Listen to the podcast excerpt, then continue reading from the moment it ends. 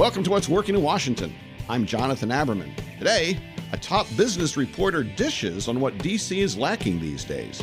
I do think we are missing the types of companies that have the time to grow and become solid independent companies that have that lucrative exit.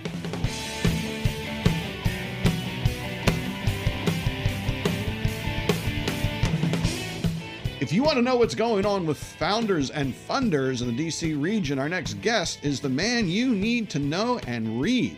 Andy Medici is the money reporter at the Washington Business Journal and has his finger on the pulse of what makes our region's economy tick. You know, he's broken many of the stories that define how we see the region's progress and opportunities, and he's widely respected because Andy works hard to get to the bottom of stories and get the facts right. I can say, having been interviewed by him many times over the years, that is his hallmark and how he's known here in town. He's working very closely right now to understand the dynamics of our region's venture capital market because it's not quite as optimistic and great as many people say. And we're going to talk about that today. First, Andy, thanks for joining us. Always a pleasure, Jonathan. Well, venture capital is the hallmark of an emerging industry's health. How does venture capital here compare with the rest of the U.S.? Well, Jonathan, as you're right, you know, we hear a lot about venture funding and big names, big companies, but we hear fewer in the DC area. See, DC is getting more venture funding in terms of absolute dollars, but it's falling behind in its share. You know, back in the AOL days and the dot com era, the region was about 4% to 5% of the nationwide total, but now we're hanging out around 1.5%. So even though you're seeing an increase in dollars, we're falling behind in terms of our fair share. And that is a, a trend that I found, and it is a little disturbing. And I've been seeing similar things in, in my information. I know you've been looking at this closely as you go off and talk with people about this. What, what are their explanations for why the region's fallen behind compared to other places in the country? Well, there's a few, but ultimately it boils down to the types of companies that our region creates. We focus a lot on uh, services, we focus a lot on government contracting, and we focus a lot on companies that aren't as attractive to venture capitalists and they don't require the venture funding uh, needed, they don't grow as fast. So when you think about the DC area, you think about the big consulting firms, you think about small shops, you think about government contractors, but they're not attractive to venture capitalists who are looking for uh, big gains, who are looking for big scalability, who are looking for a place to put their dollars and see a good return.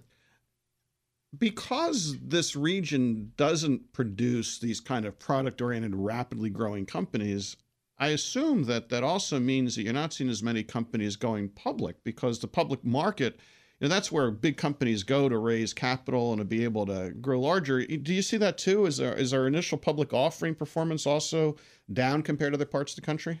Yes, it, actually, there is a big downstream effect. When the money doesn't go in five, ten years later, you don't see that come back out. So for IPOs, we've really only had one pure IPO, and that was Appian, which is a low-code software company out in Reston. But you know, you have areas like Chicago and Austin who have same amount of venture funding, you know, and they have four or five IPOs. So it really is a mixture of the venture funding we're getting as a share, which is lower, and the types of companies we're producing. And it seems like we really are missing out on what people are calling the next IPO boom. Interesting, because when I talk with people who are involved in mergers and acquisitions, say like Kevin DeSanto from Kipps DeSanto, you know, I understand that we're in the middle of a boom in, in merger and acquisition, but I think that what you're identifying is that there's really two types of entrepreneurship uh, in, in effect. There's sort of the venture capital model, product oriented, high growth technology in that way, which is very amenable to VC. And then there's government contract and delivering technology service where you can grow a large company, but that's going to be a private equity sale or, or so forth. So, yeah, every, right? Yeah, the picture is complex, but what happens, you know, when we talk about mergers and acquisitions, what we usually end up thinking about is companies from outside the region, let's say Oracle, uh, picking and choosing and sort of buying up companies in this region. What we don't have are our own companies who are doing the same, so you don't get that money that stays in the system and builds and builds and builds. What ends up happening is you have a lot of companies, a lot of people, a lot of talent. They end up leaving once these acquisitions are made. So there are a lot of uh, buy opportunities here.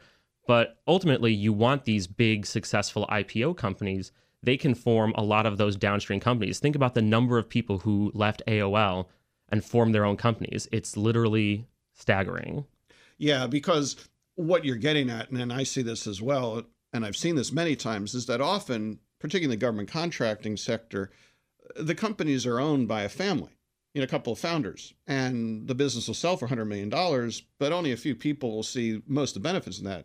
The employees generally don't get equity participation or upside, whereas startups, the lifeblood of a startup is everybody gets options. So, yeah, we had the whole phenomenon of AOL millionaires and and uh, and other companies. Do you think that's what's missing here?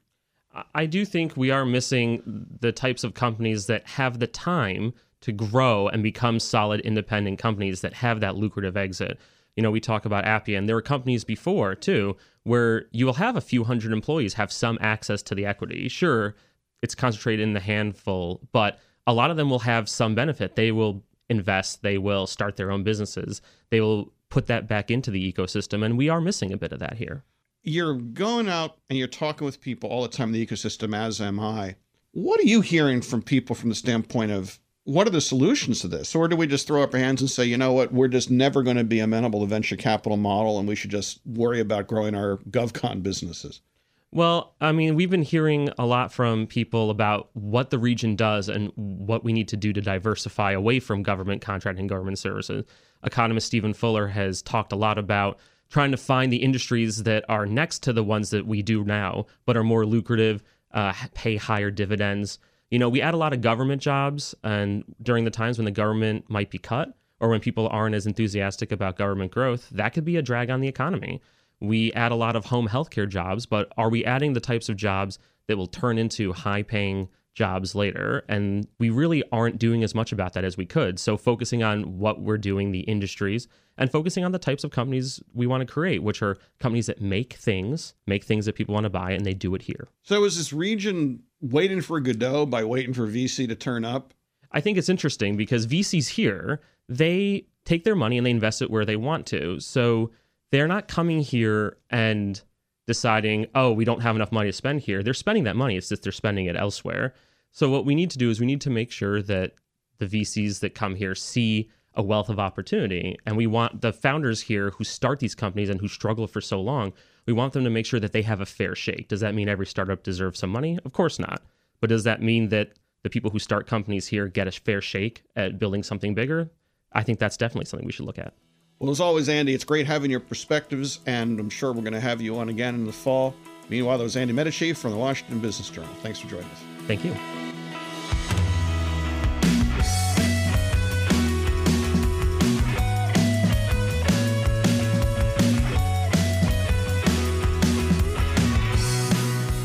And we want to say a special thank you to these show sponsors. What's Working in Washington wouldn't happen without the support of other organizations here in town who want to make a difference by highlighting how our region grows.